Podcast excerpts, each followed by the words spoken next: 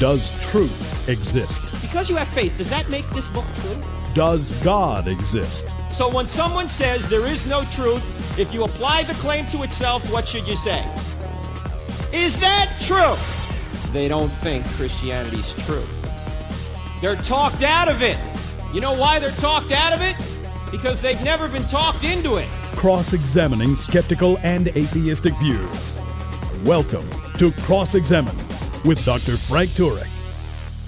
Ladies and gentlemen, if you're just tuning into this podcast and did did not listen to the last one we did with Bill Federer, you're going to be lost. You got to go back and listen to the podcast we just did on the modern state of Israel. We're continuing it right now on the midweek podcast. Uh, Bill gave us a lot of history leading up to the to the founding of modern day Israel in 1948, and we're going to pick it up right where we left off. For those of you that don't know, Bill Federer has a great ministry. Uh, his website is AmericanMinute.com. He's written several books. Uh, he is just an amazing historian who can tell a story about how all this came together for modern day Israel. Bill, in the last program, we covered a lot of ground. We were just getting up to the founding of the modern state of Israel in 1948. Uh, the Brits who had control over the area from 1917 on were kind of fed up trying to negotiate between uh, Jews and Arabs in that land.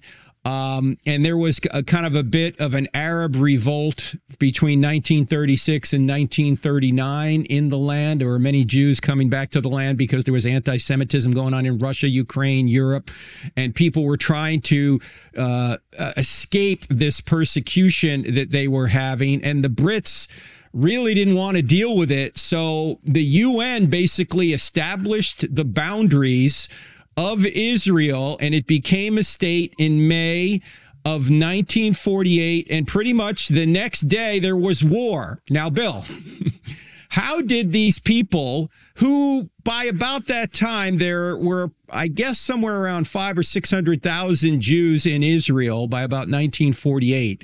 Now there's about a little over 7 million Jews in Israel. Um, how did they have an army ready to fight five different countries the day after they were founded? How did this happen? Uh, they were courageous. Um, and, and then you did have some Americans on their own going over there and helping to organize them. Uh, they were using antiquated weapons left over from World War One, uh, but, but, it was just a miracle that they were able to uh, survive but it was a tremendous amount of courage and um, but it, it, stands as one of the, the modern day miracles of Israel, a nation that had not been in existence for nearly 2,000 years, suddenly coming back and being born in a day.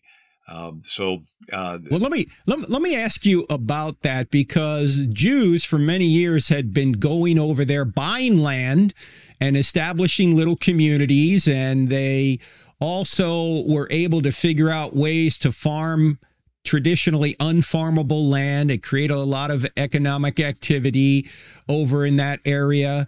And then um, as 1948 approached, uh, there were four different things that could have happened to Palestinians in certain areas. Uh, Palestinians could have stayed. In fact, their uh, the prime minister, the first prime minister of Israel, Ben Gurion, invited them to stay. And then some of their property was bought by Jews. Some of them left because Arab countries said, We're going to war and you don't want to be caught in the crossfire. So get out of the country.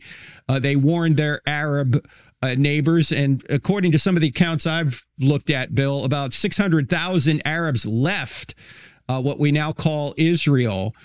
The question is, how many were forced out? Do we know that number? How many were forced out by Jews coming in or by warfare?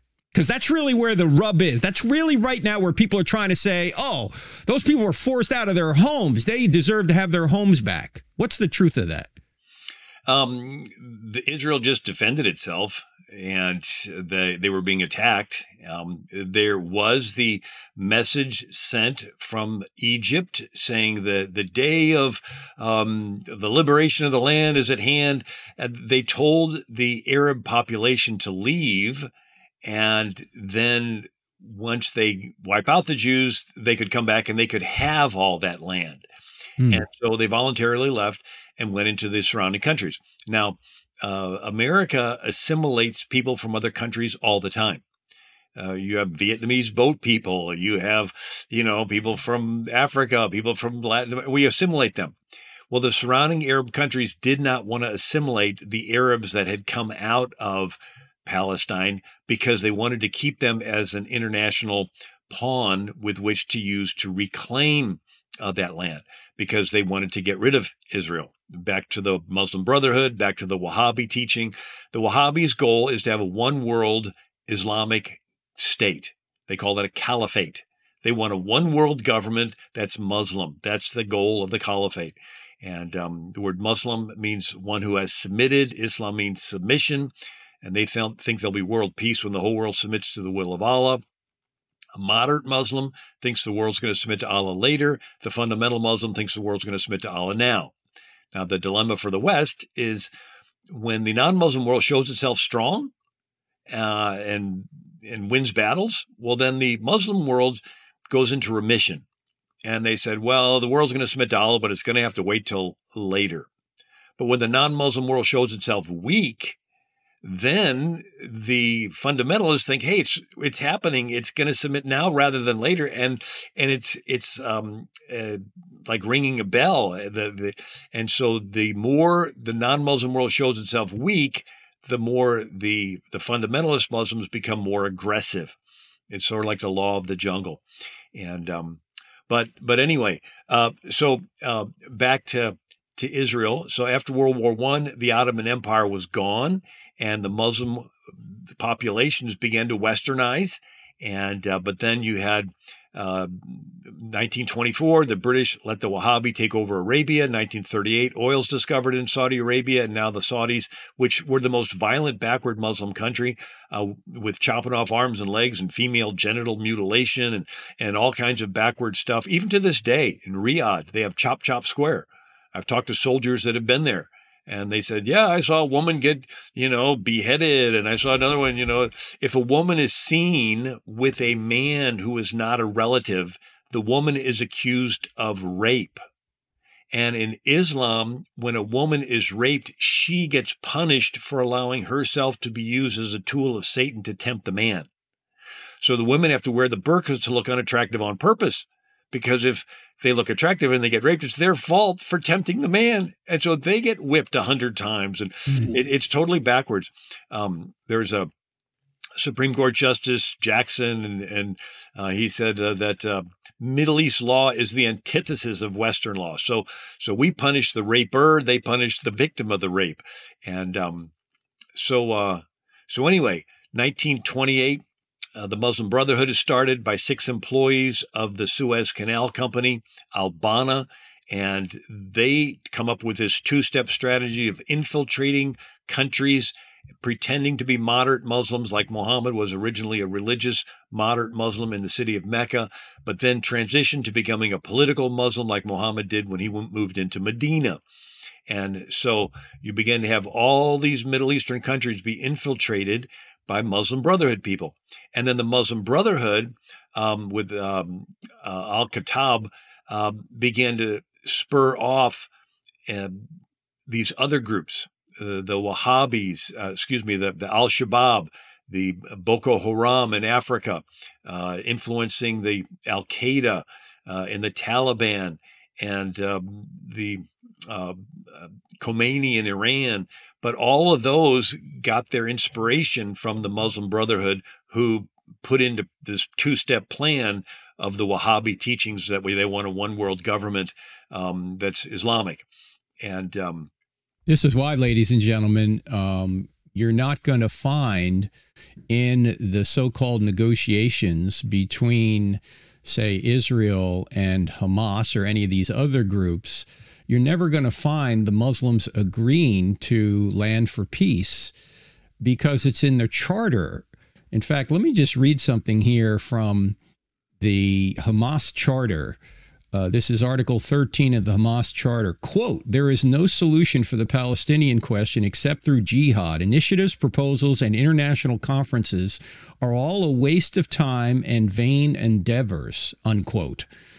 In other words, they are not open to land for peace. This really doesn't have anything to do with land, does it, Bill? It goes back to the ideology of Wahhabism, the ideology of jihad, the ideology of if you don't see it my way as a Muslim, I'm going to kill you because I need to bring uh, Islam to the peak of. Uh, of the government, and everybody must submit to uh, Sharia law it, unless you agree to submit, and that's what Islam means, submission, there will be no peace.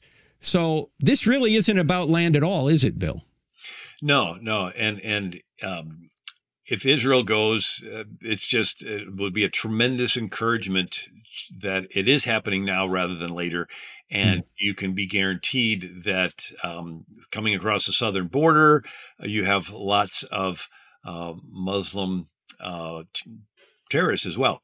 Now, one of the uh, things that I need to point out here after World War II, you had Europe, European countries piecing themselves back together again. Mm-hmm. Uh, and they started republics. And India, uh, I think 1947 was given its independence and it's now its own country. And, and Egypt uh, and all these, all these countries are all happy that World War II is over and they're putting themselves back together until the KGB. And so the KGB doesn't want these countries to be republics that are free and in the orbit of America. They want to take them over. And so the, the KGB does what's called critical theory, critical race theory, critical economic theory, where they would observe a country and see all the groups ethnically, Bosnians, Croats, Serbs, economically, racially, um, socially, religiously, you know, Orthodox, Sunni, Shia, they really don't care what the groups are. They would f- identify some as victims and others as oppressors, haves and have nots. And then they would organize protests that they would whip into violent uh, riots.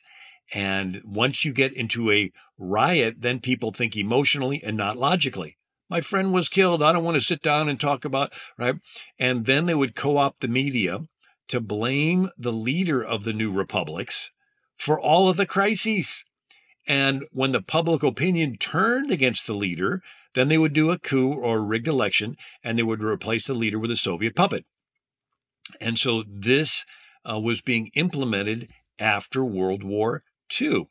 And you had uh, the KGB started FARC in Colombia with the help of Castro, and uh, Brezhnev and Khrushchev helped Castro to uh, take over Cuba from Juan Batista, and then the KGB helped Che Guevara start ELN in Bolivia and start liberation armies. Wherever you see liberation army, that's KGB. Mm. And they would start them in Africa and the Congo. Well, guess what? In the early 1960s, they started the Palestinian Liberation Organization. It's a mm. KGB group.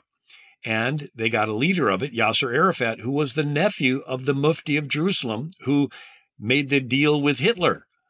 And so now you have a combination of very potent ingredients. You have fundamental Islam that hates the Jews and wants a one world government mixed with communist tactics. And so now you have this not just Muslim Brotherhood infiltrating, but you now have the KGB tactics of infiltrating, breaking a country into groups, and then pitting the groups against each other to cause this internal crises. And then you can destabilize the country and then you can take over. And so the KGB started the PLO for the purpose of sowing division. That's the very purpose of its existence is to sow division in the Middle East so it will not become pro West and pro America. Now, we sort of hung on to Saudi Arabia in a, in a strange way because when FDR was on the USS Quincy in uh, 1945 and he met with the king of Saudi Arabia. They did a secret oil security agreement where Saudi Arabia agreed to sell oil to America if America would build a military base and defend Saudi Arabia. And FDR agreed to that. And so from that time on, Saudi Arabia, which was this one of the biggest oil producers, agreed to sell their oil in US dollar denominations. It's called the petrodollar. And since they were so big, all the other oil producing countries sold their oil in US dollars.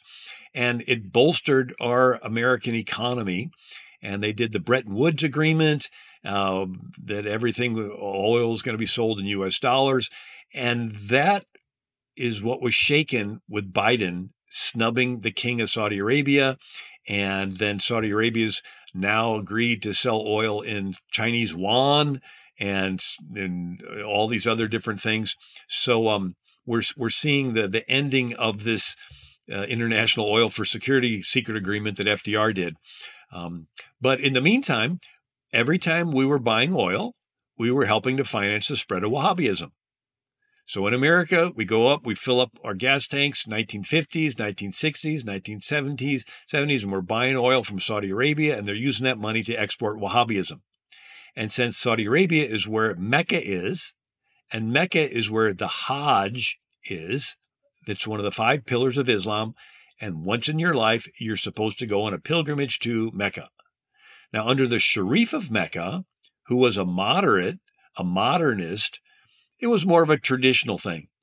But after 1924, with the Wahhabis and the Sauds controlling Mecca, Muslims from around the world would go on their pilgrimage Hajj and they would get infected with Wahhabism. And then they would come back to their countries and say, hey, we're a poor country. You know how to get really blessed? Look at Saudi Arabia. They are super fundamental and they are super rich. Mm. If you want to be rich, you got to be fundamental Muslim. The prosperity gospel of Islam. There it is. yeah. yeah. And so, um, but but it, it is a fascinating period because you did have leaders that wanted to be moderate, and you, I mentioned Ataturk in Turkey, and he set up a secular state, and he banned the uh, calls to prayer. He banned the fezzes and the burqas.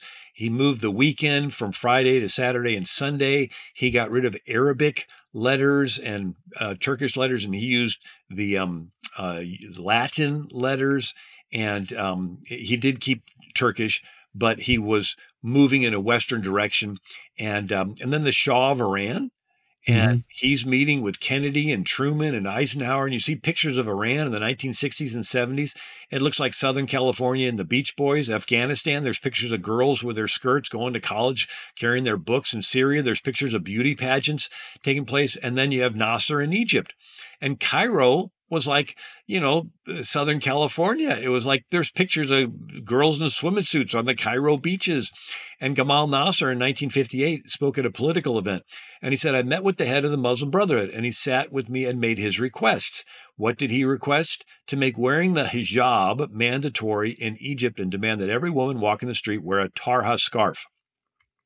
I told him my opinion is every person in his own house decides for himself the rules.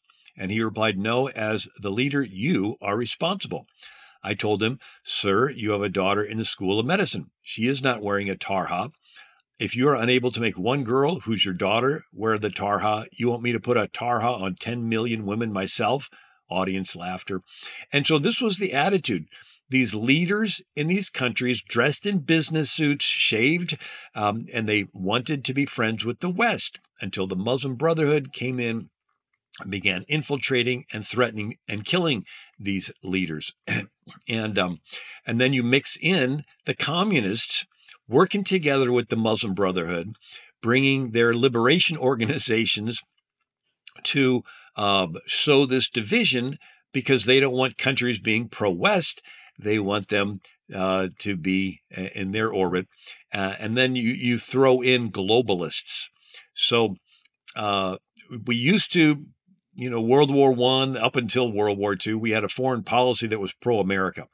After World War II, FDR put a lot of socialists, a lot of globalists, one world government type people into government positions. And so uh, the CIA and these different groups from World War II on have been working uh, two different foreign policies.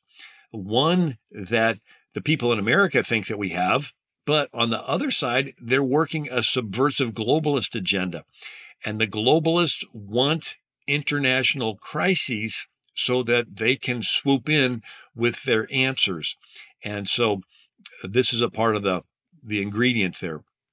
But, um, uh, but I did want to throw in that um, the word Palestine prior to 1962 when the PLO was started, the word Palestine was always associated with the land of Israel.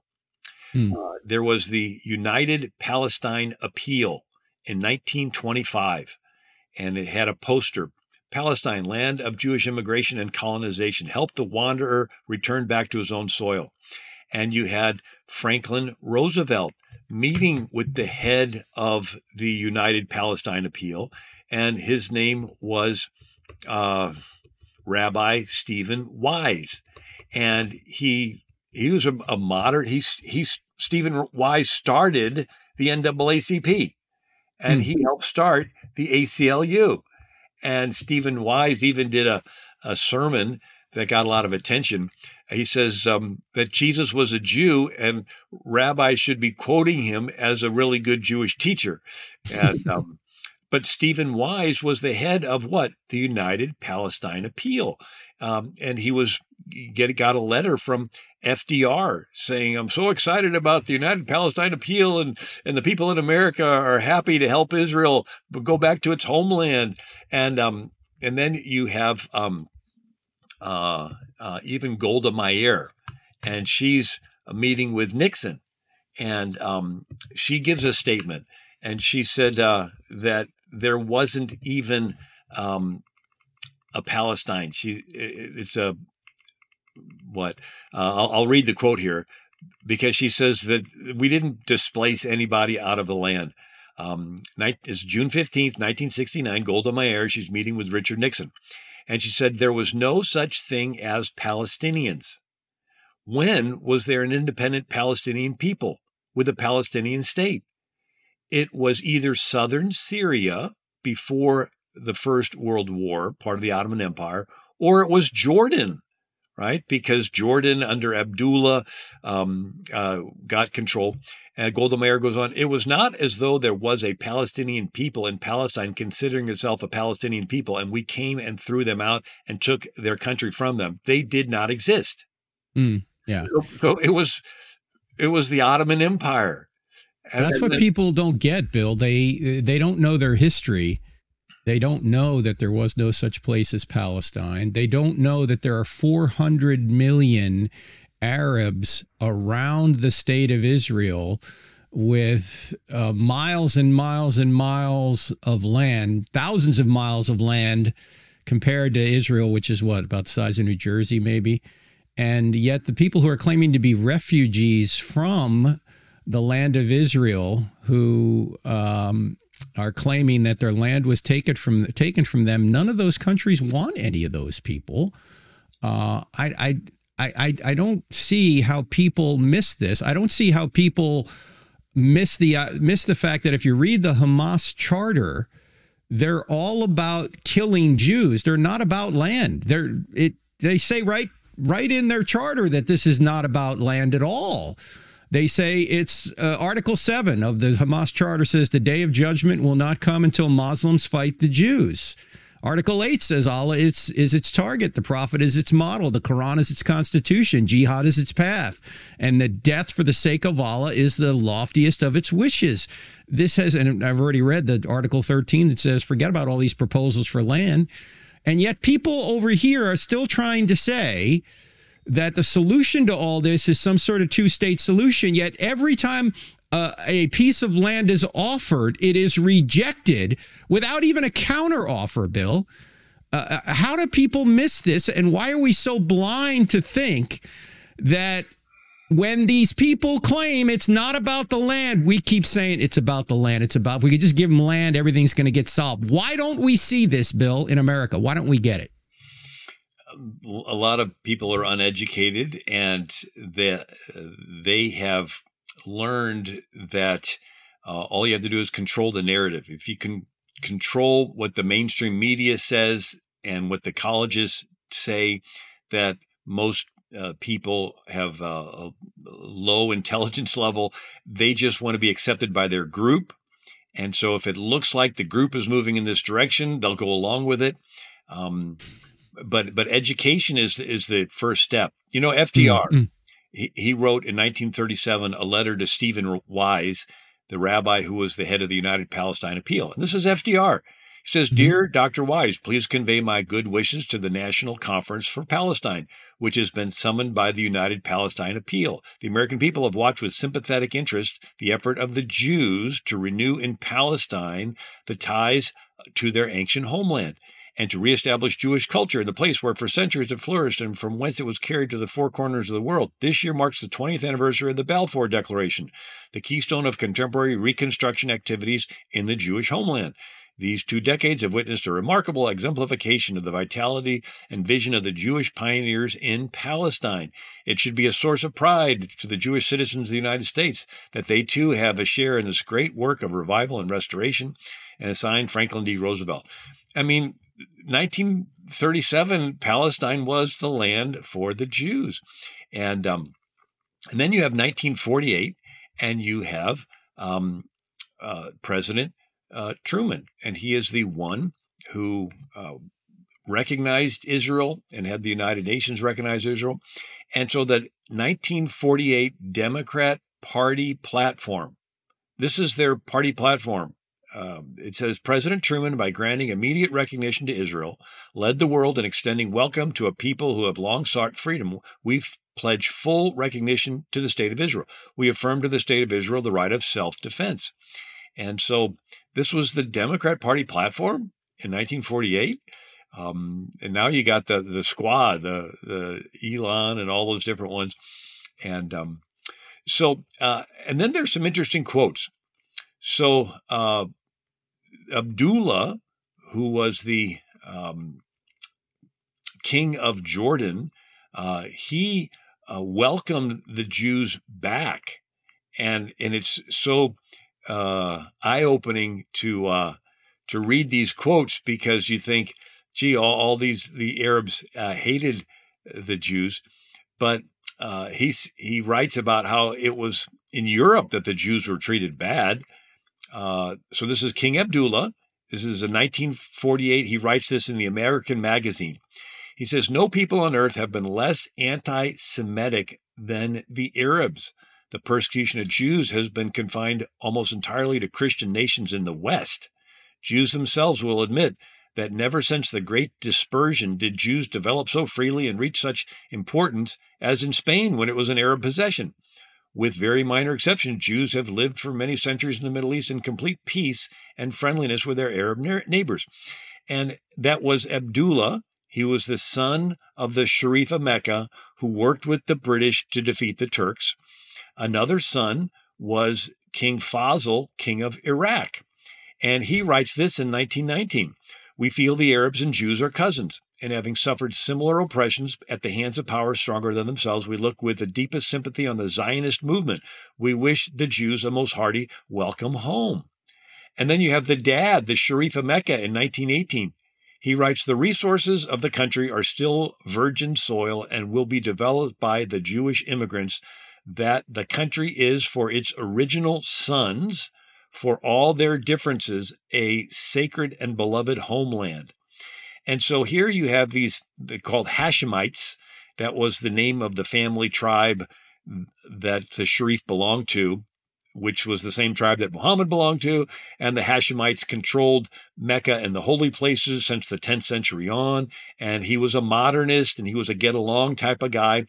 And, and so these were Arabs that were had an, there's pictures of Chaim Weizmann with the King Faisal of Iraq. And so they were not enemies. What well, was the enemy? It was this Wahhabi teaching. Mm, yeah, I was going to say these are the moderate Muslims, Bill, that would say, "Hey, yeah, we can get along," but the Wahhabis won't have any part of it. And they're the Wahhabis now are um, are really controlling the Muslim Brotherhood. They're controlling Hamas. They're controlling, I would assume, Hezbollah. Uh, these are the radicals who who will kill other Muslims too, in addition to killing Christians and Jews. Am I Right, correct? And they're doing it with our money given to them by globalist leaders. Now, how how much how many of these weapons, Bill, have found their way? The ones that Biden left in Afghanistan two years ago. How many of these weapons have now found their way into this conflict being used by Hamas on Israel? Do we know? Um, uh, it, it's strongly suspected that a lot of them are there. Um, even Marjorie Taylor Greene was asking that very question. But here you had a globalist, the Rockefellers, Standard Oil Company. Mhm. Uh, They have J.P. Morgan Chase, uh, the, the Rockefeller. They donated the land for the UN building. The Rockefellers, they're globalists, and with their Standard Oil Company, they were pumping money into the Wahhabi Saudi Arabia so they could spread this. But let's let's take it a little bit more recent.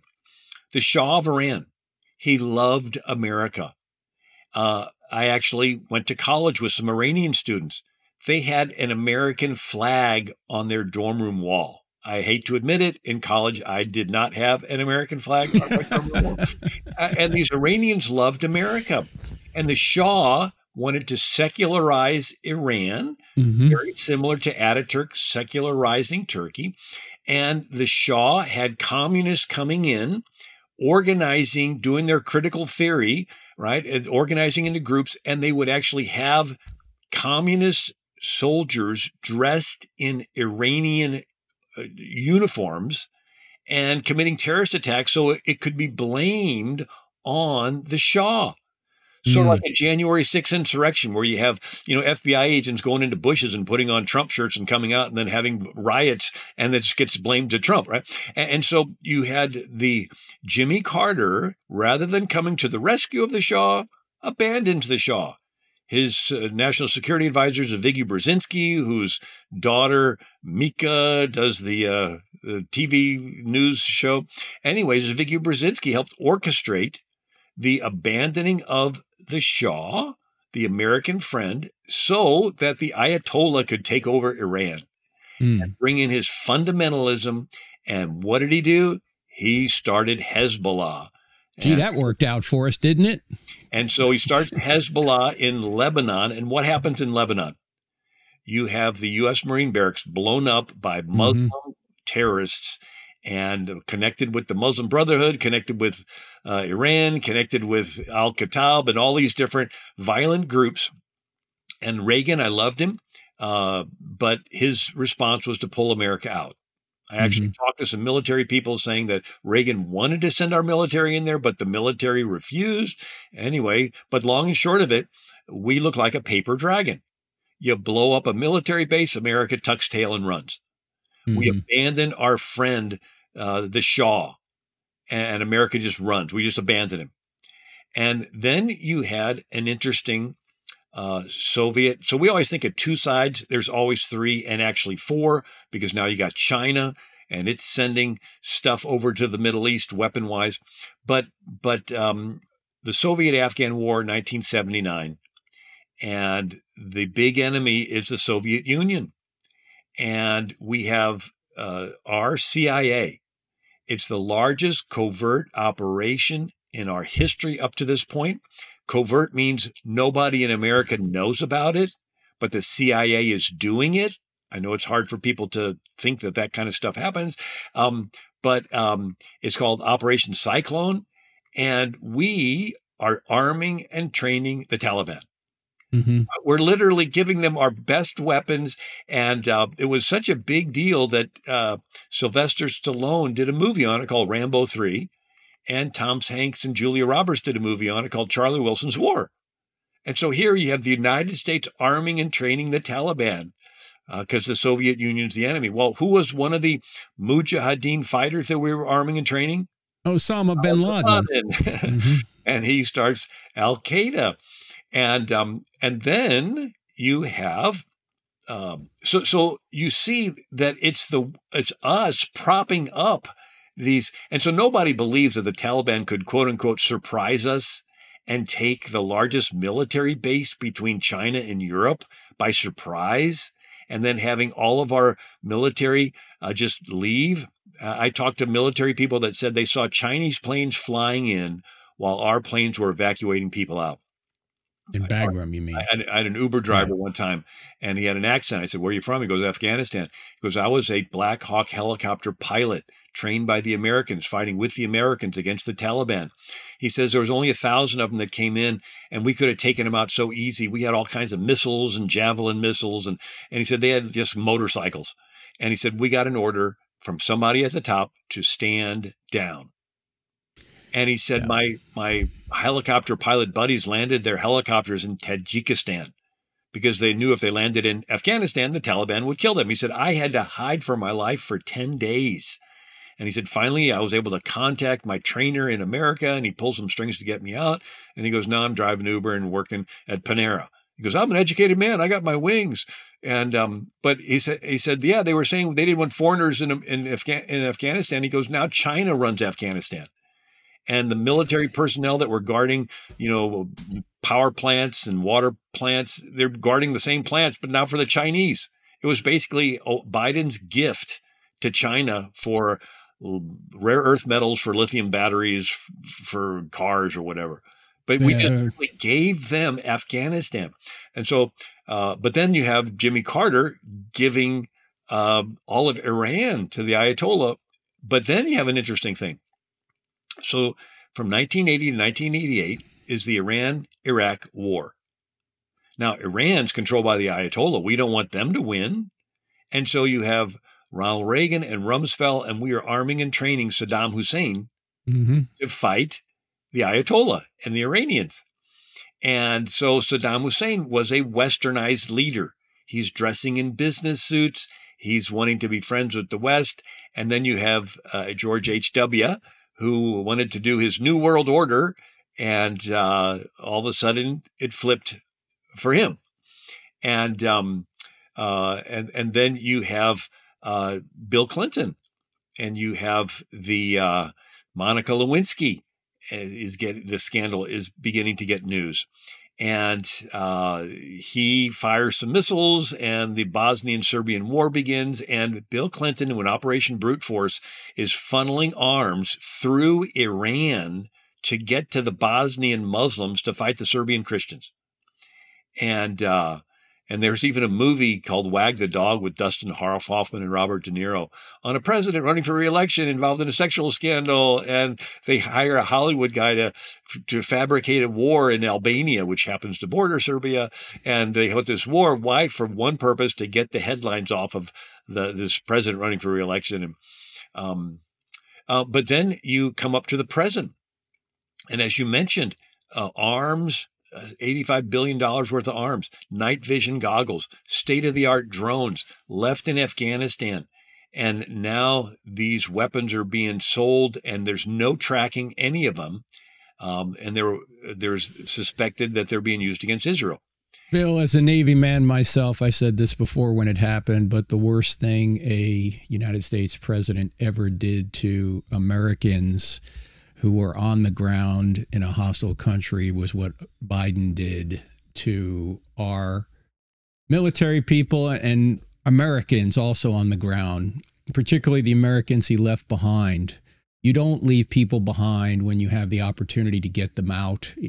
And even if you don't have the opportunity to get them out, you make an opportunity to get them out. Biden did the opposite. He cut tail uh, he turned tail and he ran and he left Americans on the ground. And to show you how unfair and biased our media is, I guarantee you that if Trump was president when this happened, and I have problems with Trump, as you know, but if Trump was the president, right now, CNN and MSNBC would lead every one of their broadcasts off with day 524 of Americans left in Afghanistan. That's what we'd be hearing. We haven't heard any of that because Biden did it. And it's just, it frosts me to no end that the commander in chief did this to Americans, left them in the hands of the Taliban. And as you're pointing out, not only left people in the hands of the Taliban, but also some of our best weaponry. When all of that could have been evacuated even if he wanted to get out he could have gotten out and taken all that with him but he didn't it's it's a travesty and nobody's holding him accountable yeah it is one of these things where we think you know uh, two sides uh, there's always mm-hmm. 3 mm-hmm. It's mm-hmm. always Chinese checkers. It's not just plain checkers. Mm-hmm. You got two sides. It's Chinese checkers where you got multiple things all going on at once, and um, uh, and so there's globalists and and they got the big picture they wanted to have destabilizing global crises healthcare crises climate crises any type of crises because that gives them an excuse to usurp power for their mm-hmm. globalist goals and and everybody down the the level is being used and so um, you have these different Muslim groups. They think that they're uh, going to be somehow benefiting from this. They don't realize that they're just pawns in a bigger picture. But there's no honor among thieves. They each think they're using each other. But but it doesn't make sense until you see it from a, a globalist perspective. Mm, you know, mm. I was um I talked to people who had were from Iraq, and there was Chaldean Christians. They were minorities, uh, and they were protected by Saddam Hussein Saddam had six palaces and they were staffed by Chaldean Christians. Uh, and I talked to some people who were part of those families, and they said that he, he didn't really like the Christians, but he trusted them. And he knew that they wouldn't slit his family's throats in the middle of the night. And mm. I hmm. met one gentleman who was a Chaldean Christian general under Saddam Hussein. And he, he was a Chaldean Christian. And I said, How did you get to be in there? He says, They trusted me they knew I didn't have any subversive, um, you know, goals. And so Saddam, for all of his faults, felt like he was supposed to protect uh, these Christian minorities. And then you look at uh, Syria and um, uh, Assad, and Syria has six different groups. Uh, they had the different Maronite Christians and the different, you know, Muslim groups and the Orthodox groups. And it was like a balancing act to try to keep them all at peace. And um, you had John Kerry saying, "We just want a little war over there." They wanted they wanted to destabilize it. Uh, why? Because they had their their globalist aspirations and so forth. Um, but uh, even Assad was giving millions of dollars to Maaloula, this little bitty Christian town that had existed for thousands of years, and they still spoke Aramaic, the language mm. that hmm. Jesus spoke, uh, until um, he was forced to pull out, and the ISIS people went in. Um, uh, but you had Hillary Clinton, and she was uh, the Secretary of State, and everybody pretty well knows now that what happened in Benghazi was gun running, and she was taking guns. Even Fox News reported on it. Uh, she was having guns that were used to take out uh, Gaddafi in Libya were being funneled over to Syria to take out Assad, and um, uh, and then you know she was caught in it, and then she's like, "Oh, it was a long time ago, and who who cares about that?" That's um, right. What does it matter now? but but it is interesting. So when when we abandoned uh, and and switched, and we uh, took out Saddam Hussein, uh, we did something that any military historian knows you never do. We had, we dismantled the entire government we dismantled the entire military. Um, anybody knows if it's a dictatorship, if it's a, a where there's a king, you simply get rid of the one guy and you put in your guy. Even the Bible has the story, right? Josiah dies and his son, what is it, uh, Jehoahaz, the, the Egyptians come in, take him away as prisoner, and they take his brother, hmm. Jehoiakim, mm. and put him in. Say, okay, you're you're now the king, but you just got to pay us tribute you, you don't go in and dismantle the entire structure. And so Dave Kilcullen, former chief strategist in the State Department office, uh, said uh, there is undeni- there undeniably would be no ISIS if we had not invaded Iraq. In other words, if if if we would have just got rid of the leader, put in a friend one that's more friendly to us, but but we dismantled the whole country, left it in total confusion, and out of that came ISIS. Hmm. And um, so, so a lot of these countries, you know, would get rid of their fundamentalist leaders if if globalists with American money didn't keep propping them up. You know, there's a I, I had to take a screenshot of it. It was a Los Angeles Times article, and it said in Syria, militias armed by the Pentagon fight those armed by the CIA. Gee. They literally were doing this critical race theory, getting the two sides to fight each other, create this internal dissension. And it, it was so bad that um, Tulsi Gabbard introduced a bill called Stop Arming Terrorists Act. Uh, March 13th, 2017. And, and, Rand Paul introduced the bill in the Senate. And then finally, Trump gets in, and Time Magazine had an article. It said President Trump ends covert plan to arm Syrian rebels. So here we were arming the bad guys. And um, so that's why there's concern, as you mentioned, of the arms we left in Afghanistan in the hands of the Taliban. Are they being used against Israel? And then you have Ukraine. And there's no accountability for anything we're giving Ukraine. Hmm. And then it's coming out that it's money laundering that whenever you see millions of dollars and billions of dollars go to third world countries, the corrupt leader gets to keep a part of it, and the rest of it gets funneled back to the Clinton Foundation and all these different Democrats in America. Mm. Uh, I saw a, cartoon and it had Bidenomics. It says uh, the government taxes the people. The government sends the money to Ukraine. Ukraine sends the money to uh, Hunter. Hunter writes the check to the dad. Bidenomics. Oh, um, there you go. And, and so when Hillary Clinton was Secretary of State, guess what the poorest country in Europe was? Ukraine. Mm. Guess what the number one country giving money to the Clinton Foundation was? Ukraine. oh, interesting. in Europe giving the most of where are they getting the money? Hillary Clinton is having U.S. aid given to Ukraine that they keep a part of it and funnel the rest of it back. I mm even saw the headline where Zelensky was uh, taking billions of dollars of you that the U.S. had given him and gave it to BlackRock for their management. BlackRock, that's Larry Fink. They're the World Economic Forum. They're the one world government people. Follow so the money, ladies and gentlemen.